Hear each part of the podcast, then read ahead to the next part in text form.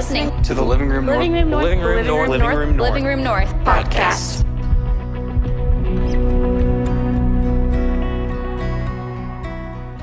Tonight, uh, we get to wrap up this series that we've been in called Living the Dream.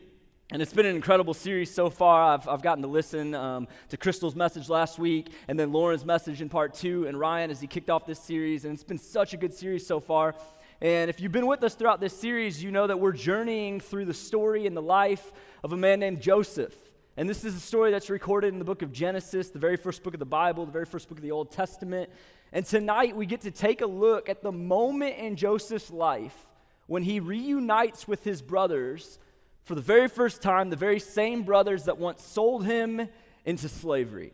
So that's where we're headed tonight. And I just want to say this from the start, and I don't say this lightly, honestly, but I, I really do believe that tonight, tonight's message has the power and the potential to significantly shift some things in your life.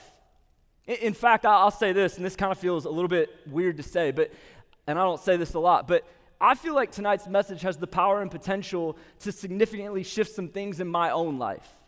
So, like, I want you to know that as I'm speaking to you tonight, I'm not just up here preaching a sermon to you. No, I am preaching just as much, if not more, to myself. As I've been preparing for this talk and like going through my notes and just looking things over, reading the text, I have been time and time again convicted and challenged and encouraged and at points like getting emotional of like matt wow you needed to hear this in fact you didn't just need to hear this but there's some things that you need to go do and so there was some names of people that were coming to mind for me and just some action steps and so i hope that the same can be true for you tonight in about 25 minutes that when you leave here you won't just say oh man great night like another good tlr wednesday night my hope is that you'll leave here and say, man, there's some work that I might need to go do. There's some things I might need to think about, some things I might need to pray about, some conversations I might need to have with my small group or people close to me.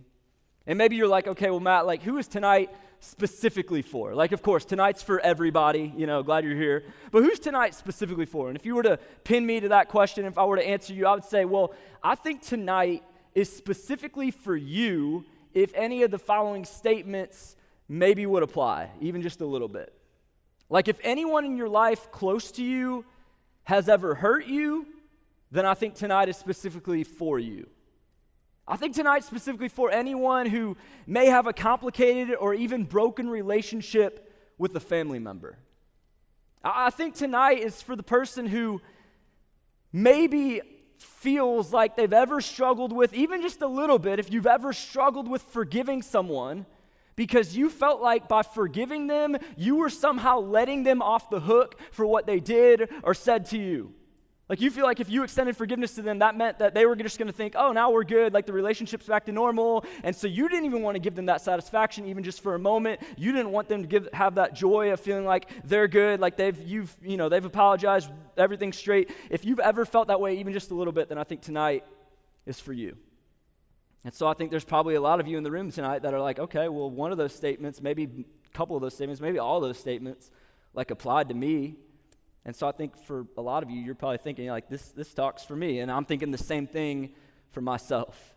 And so as we get started tonight, I, I just want to give you a quick challenge. And this might be kind of difficult to do, but um, I would love for you, just for a second, to think about the worst thing anyone has ever done to you.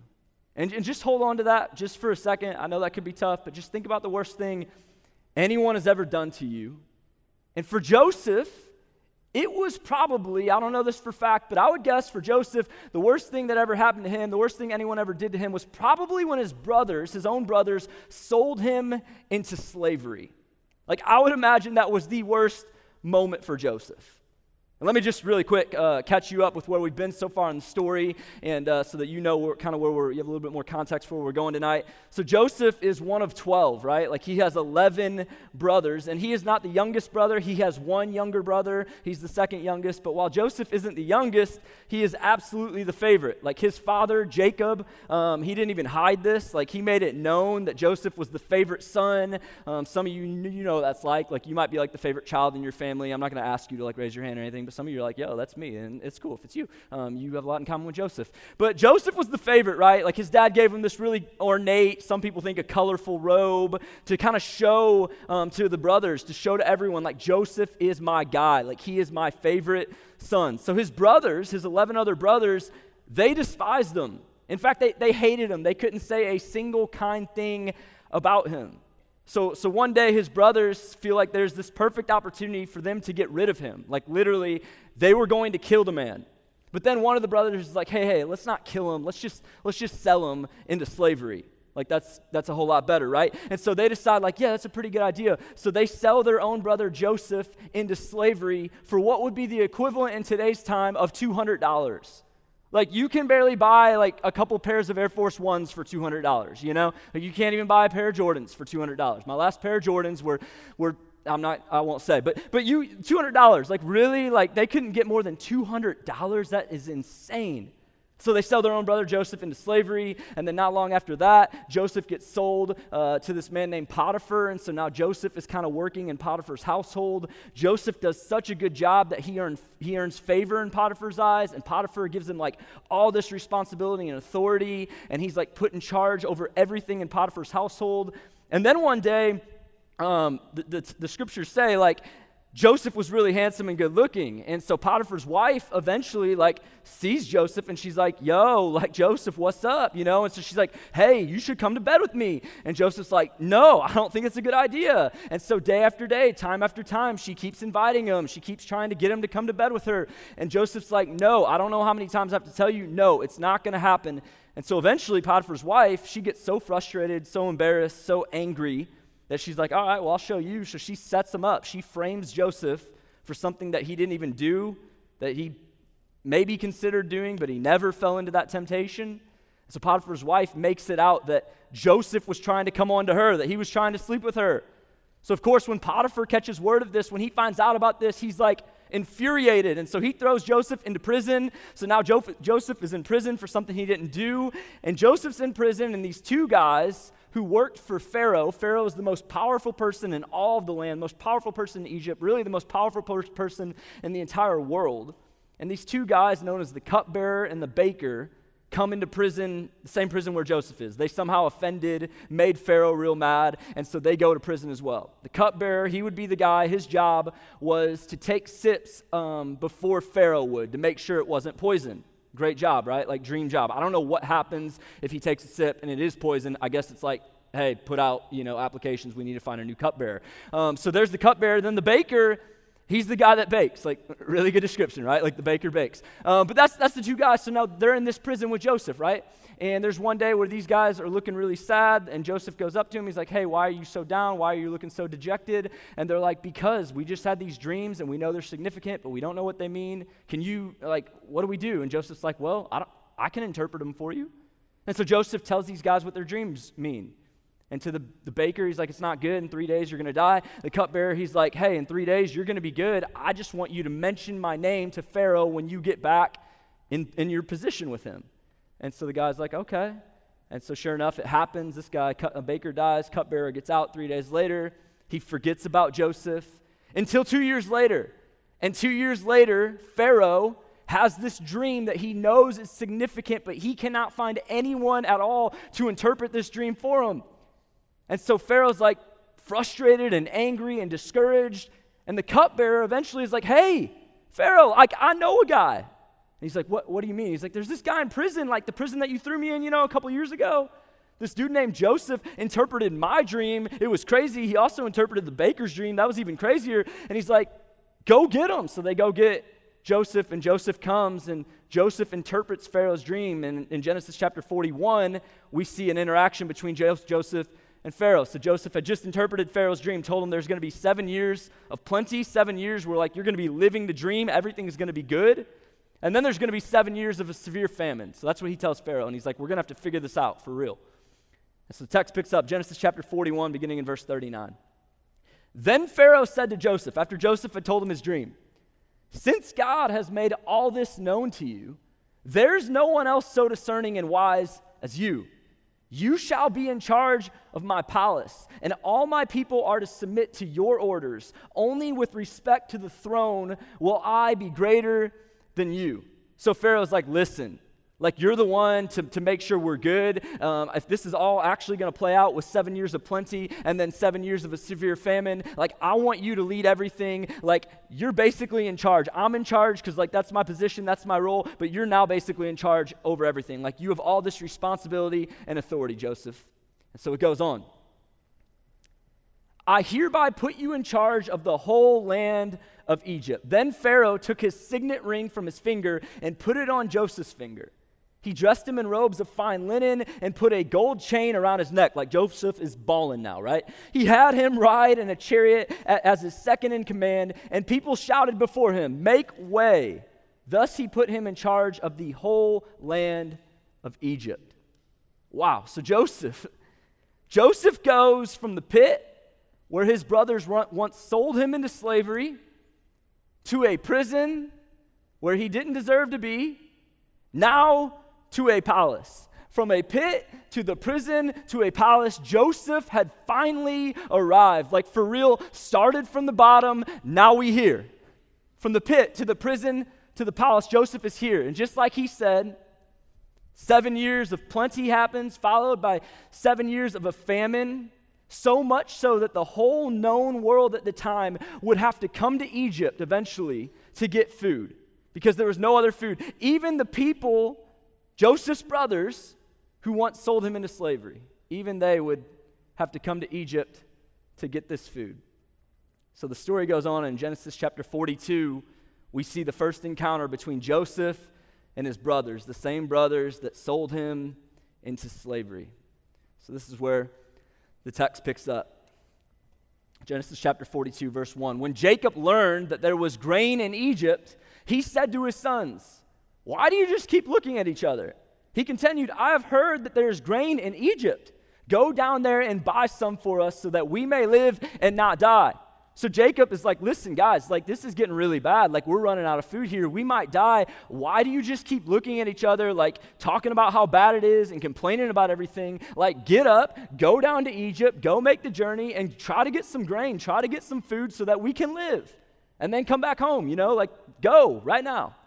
And so 10 of the brothers go, but one of the brothers stays back. The, the youngest brother, Benjamin, he stays back with Jacob the father because Jacob's like, listen, I've already lost my favorite son once. Benjamin's now the new favorite.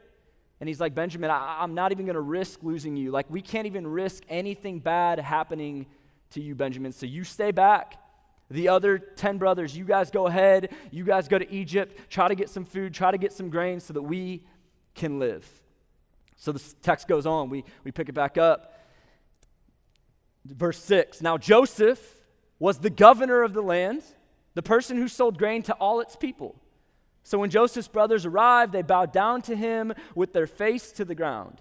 And this is insane. As soon as Joseph saw his brothers, he recognized them, but he pretended to be a stranger. Whew. Can you imagine this moment just for a second? Like, I know it's hard, but can you just imagine experiencing this moment in real life, like in today's time? Joseph's brothers come, they bow down to him, and they don't recognize Joseph, but Joseph knows exactly who they are. He recognizes them.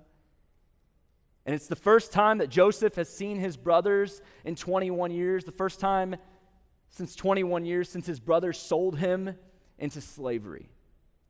Imagine this moment. Imagine the thoughts that are going through Joseph's mind. What he must have been feeling in this moment, what he must have been thinking. His heart must have been pounding about a million miles a second. And it goes on, the text goes on from here. And it says, as soon as Joseph saw his brothers, he recognized them, but he pretended to be a stranger and spoke harshly to them. Where do you come from? He asked. So Joseph is like trying to get after them a little bit, right? Like he's testing them and he's like, hey, where do you guys come from? Like he's speaking a little bit harshly. It goes on. From the land of Canaan, they replied, to buy food. And although Joseph recognized his brothers, they did not recognize him. Then he remembered his dreams about them and said to them, You are spies. You have come to see where our land is unprotected. I can't help but just think that Joseph is like, yo, like these guys are my brothers. If you have brothers, um, like you know how this might be. And he's just like giving it to him. He's like, no, no, no, you guys are spies. And they probably are like freaking out. They're like, no, no, listen, man, no, we're not. In fact, look at the way they respond. They're like, hey, no, my Lord, they answered. Your servants have come to buy food. We are all the sons of one man. Your servants are honest men, not spies. No, Joseph said to them, You have come to see where our land is unprotected. But check it out. But they replied, Your servants were 12 brothers, the sons of one man, who lives in the land of Canaan. The youngest is now with our father, speaking about Benjamin, and one is no more, speaking about Joseph. Joseph said to them, It is just as I told you. You are spies, and this is how you will be tested. As surely as Pharaoh lives, you will not leave this place unless your youngest brother comes here. So Joseph is like, Look, you're not all leaving until your youngest brother Benjamin comes. And so Joseph then says, Listen, you guys are all going to spend three, three nights in prison. So he puts them in prison for 72 hours. And after the three days were up, he sends them back home to go get Benjamin. So they go back to, to get Benjamin, but one of the brothers stays back just to make sure that like they're going to come back, you know. And, and Joseph wants all of his family to, to get back to Egypt. Like, I think it's important to note here, I don't think Joseph is just being like vindictive or evil towards his brothers. No, I think there's a couple things at play here. I think there's a couple things that Joseph is trying to do. One, I think he wants to get his family back to Egypt. Two, I think he wants to see if he can actually trust his brothers again.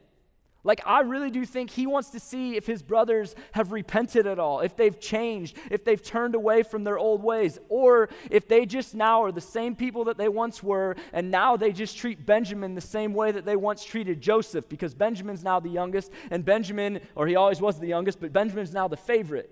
And I think Joseph's trying to see, like, if they're just the same people and now they're treating Benjamin the same way, or if maybe they've changed. And so Simeon, one of the brothers, is held back in prison while the other brothers go home. Mind you, they go home with tons of food, like Joseph hooks them up. And eventually the brothers come, come back again. And when they come back again, this is like the final test that Joseph puts them through. And so Joseph goes to his attendants, his workers, the people that work for him, and he's like, hey, here's what I want you to do. I want you to go get a silver cup, and I want you to put it in the youngest brother Benjamin's bag put it in his bag. Don't tell them that you're doing it, like sneak it in there, and then give them all the food they need and send them off. And so that's what they do. And then as they're on their way back to home, on the way back to their father Jacob, Joseph's like, hey, go get them and, and bring them back here. So they go to get them, they bring them back. All the brothers come back. They're like, yo, what's up? And Joseph's like, I think one of you stole a silver cup from me. Like, that's a, a lot of value. There's serious consequences to that. And they're like, no, no, no, no, like, Master, Lord, we would never do that. Are you kidding me? Like, there's no way. And Joseph's like, we'll see about that. Like, search their bags. And so, sure enough, his attendants search the bags. They know exactly where it is. And they look in Benjamin, the youngest brother's bag, and there it is, the silver cup. And all the brothers are like, we, we, we promise, like, we swear, we don't know what happened. Like, this had to be a huge mistake. And Joseph is like, listen, there's consequences for your actions. This isn't good. You know what needs to happen. Like, we're going to need to take Benjamin, and this isn't going to go well. But then one of the brothers, Judah, he's like, listen, you can't do this. Like, you cannot do this, sir. Lord, please don't do this. You don't understand. Like, our father has already lost one son. He's already lost his favorite, and his heart was torn apart. And if he loses another one, especially Benjamin, he, uh, he there's no way he's going to be able to go on. Like he won't be able to take this. He won't be able to live beyond this moment. Please do whatever you t- whatever you need to do. Like do whatever you need to do to me or any of the other brothers. Just don't harm Benjamin, please, please, please. And it was in this moment that Joseph realized the brothers had changed. That they weren't the same. That they weren't just going to be willing to be like, yeah, do what you want with Benjamin. We don't know what happened, but like, it is what it is. No, they had, they had changed. They, they had turned away. They had repented. They weren't the same people that they once were 21 years ago. And so, in the next chapter, Genesis chapter 45, we get to see this amazing moment take place when Joseph reveals himself to his brothers and he goes on to forgive them for what they did. It's incredible. Check this out Genesis chapter 45, beginning in verse 1. Then Joseph could no longer control himself before all of his attendants, and he cried out, Have everyone leave my presence. So there was no one with Joseph when he made himself known to his brothers. It was just him and his brothers in the room.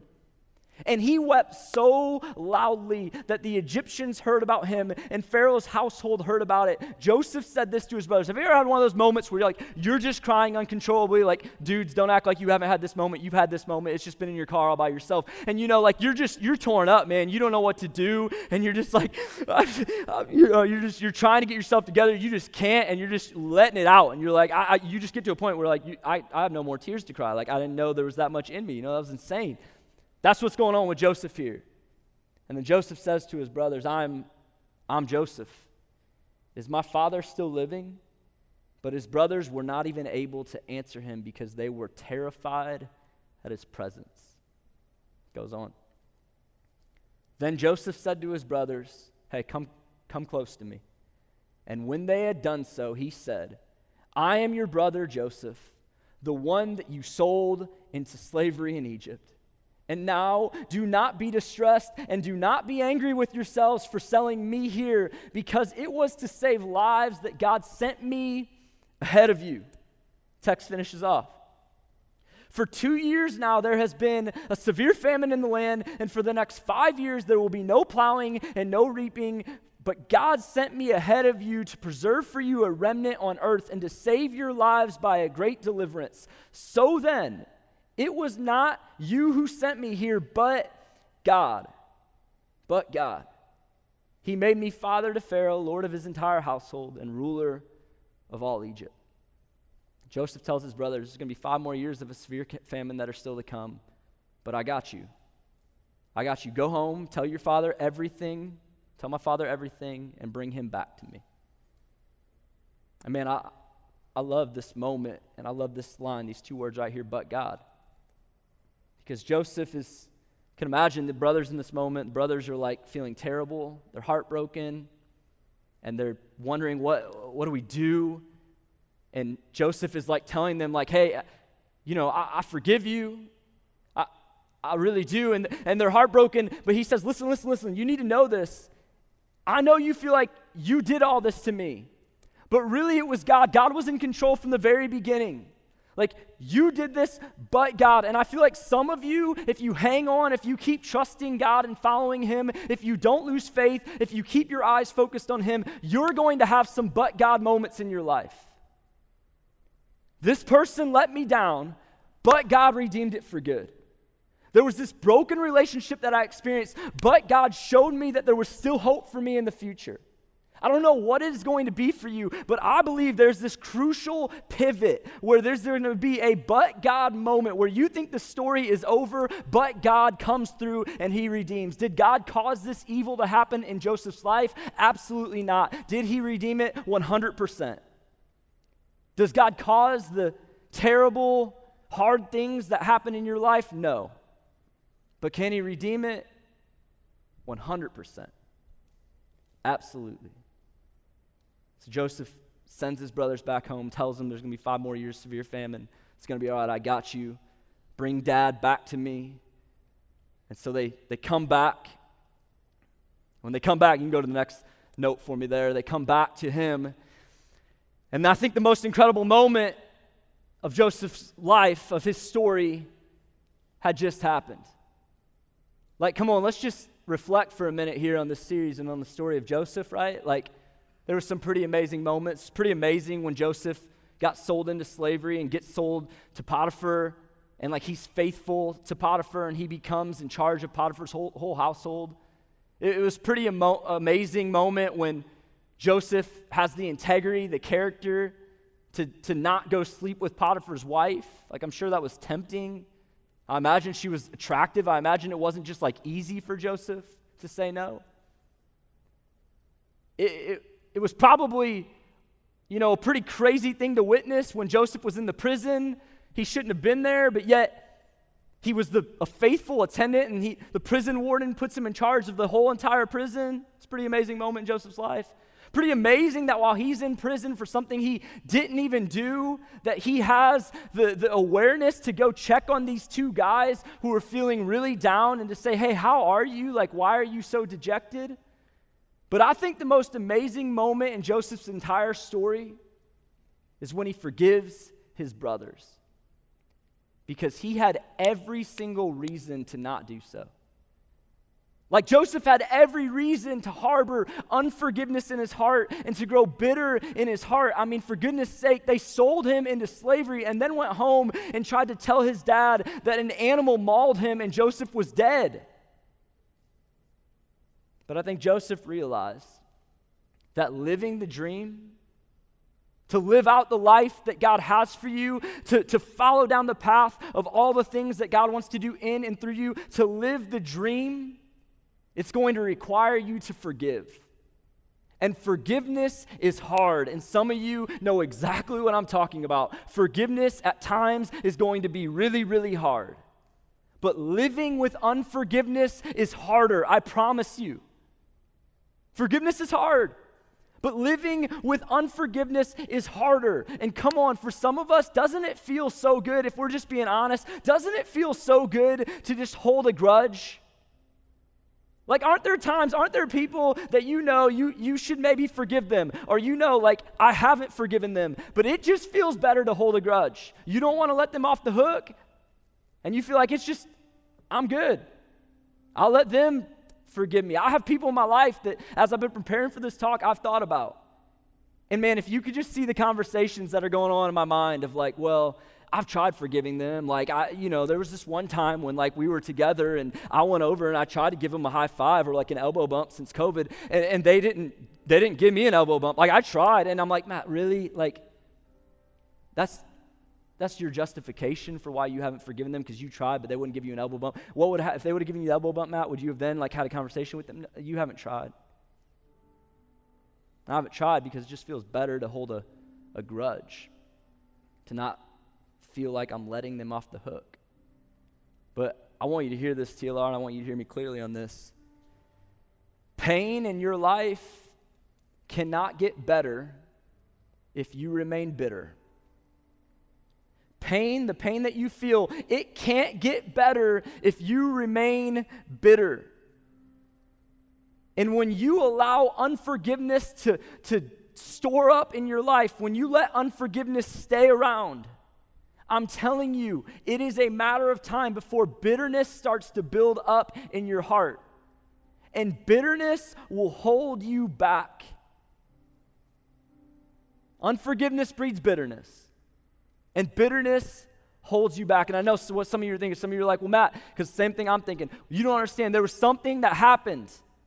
Like it was the way they talked to me, Matt, the way they talked about me.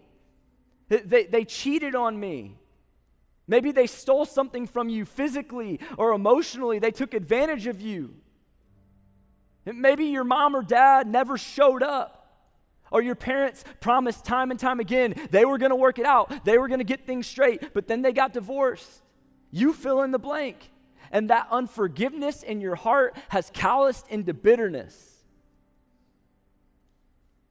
And here you are. And the unforgiveness that's become bitterness is holding you back from living the dream, holding you back from stepping in to all that God wants to do in and through your life. And so, as we begin to close tonight, I, I want to just say a couple of things that I think we learn from the story of Joseph, a couple of things that I think we learn uh, specifically as it pertains to forgiveness. And the first one, you can throw this up on the screen, we can jump ahead. The first thing that I think you learn from Joseph is that Joseph had a really big view of God. J- Joseph had a really big view of God. Throughout his entire life, I think there were certainly moments where Joseph was like, hey, this sucks. I wish I weren't in this position. I don't want to be in the prison. I'm tired of waiting. But ultimately, Joseph had a really, really big view of God. I don't think his faith ever wavered. And I think it's one of the main reasons why he was able to forgive his brothers because he realized that God was at work, that God was redeeming even the worst moments in his life. Second thing I think we learn is this is that forgiveness doesn't mean a relationship has to be rebuilt. And listen, this is so huge. Because for some of you, this is the main reason why you haven't forgiven that person you know you need to forgive. Because you feel like, again, it's, it's letting them off the hook, or you feel like it's letting them back in, and you were terrified to let them back in. And maybe you shouldn't even be thinking about letting them back in. But forgiveness does not mean a relationship has to be rebuilt. Notice Joseph, this conversation that he was having with his brothers, he was kind of asking them some questions. The text goes on and it says, after he forgave them, they stayed and talked for a while. I wonder what, what, that, what that conversation was like. I wonder the things Joseph was saying to them. I think trust probably, it took some time to build the trust back up. Like forgiveness is, is, doesn't mean that you're just good. You could still have boundaries up with people. Now, sometimes, listen, sometimes there's a fine line, and sometimes forgiveness can be the first step towards moving down a path of a relationship being restored. But forgiveness does not mean automatically that the relationship has to be rebuilt. And the third thing is this we can look to Jesus. Ultimately, we have an example that Joseph didn't have. We have Jesus to look to. And failing to forgive someone is choosing to overlook the gospel that saved you. Failing to forgive someone is choosing to say, no, no, I'm just going to overlook the gospel that forgives, that saved me. Um, I'm going to overlook the fact that I've been forgiven for all my sins, past, present, and future sins. And even though I've received such amazing forgiveness, I'm not going to extend forgiveness to that person. No way do they deserve it. Forgiven people forgive people. And on the other side of forgiveness, I believe is your freedom to fully step into the future that God has for you. I believe on the other side of forgiveness is a restored relationship, or at least the potential for it. On the other side of forgiveness is a healthier family. On the other side of forgiveness is a better you. And as we close tonight, I was thinking, like, how can I, I finish this? And so I, I, I came up with this illustration. I hope it, it makes sense. Um, it made sense to me, so we'll, we'll see. But I think this is how it looks for a lot of us. This is how it's, it's looked for me in my life, oftentimes. Is that what happens is, is I have these offenses, things that have happened to me. And like this right, right here, this is hurt from the past. And what I do is I kind of just store it up. I let unforgiveness store up in my, in my life, in my heart. And then there's, there's this one right here. This is, this is a broken relationship. So I just kind of store it up. And then there's, there's this one. And this is empty promises, broken promises that people give to you your mom, your dad, your coach, maybe all the way back to like elementary school, right? And you still haven't gotten over it. You're still carrying it with you. And so, what do we do? We, we take these things and, and we start to store them up. We start to hang on to them, carry them around with us everywhere that we go. I'll just put two of them in here because I don't think I'm going to be able to carry all three. and then we carry it around and we're like, no, we're good. We're good. We're good. I'm, I feel good. Yeah, life's great. Man, you feel like anything's heavy in your life right now? No, I don't. I feel so good, you know. TLR was great tonight, just worshiping and whew, just free, man. Just feel like a weight has been lifted off my shoulders. Like, and then guess what happens? It's like a person comes into your life and it's the potential for a healthy relationship. But because you're still carrying around bitterness from that broken relationship, you're not freed up to step into a healthy one.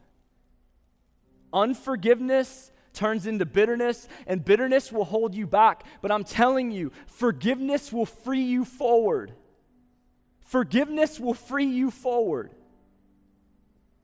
Maybe hurt from your past is keeping you from stepping in and believing that there's hope for your future. And so I just wonder what would happen tonight if some of you said, Man, I'm going to start the process. I'm not saying it's going to happen like tonight on the way home, but I'm going to start the process of challenging and thinking to myself, Is there someone I need to forgive? Because I believe that in the process of that, if you're able to forgive that person, if you're able to let go of whatever it is that you've been hanging on to, that's when you're freed to step into the future God has for you. That's when hurt from your past can turn into hope for your future. That's when a broken relationship can turn into a healthy relationship. So, man, that's, that's my hope and challenge for you guys. Is that you'll be able to identify who it is that you need to forgive and be honest with yourself and say, I need to forgive them because I need to be freed moving forward. Because if you truly want to live the dream in your life, you're going to have to forgive. You're going to have to extend forgiveness, and in doing so, it's going to be really hard. I'm telling you, for some of you, it's going to be it's going to be so tough. And there's the fear of, of oh, I don't know how they're going to respond to that. It might even be worse. But listen, you forgiving them, at least you can be at peace with the situation. And you can be freed into stepping into all that Jesus wants to do in and through your life. And man, TLR, I want that so badly for every single one of you.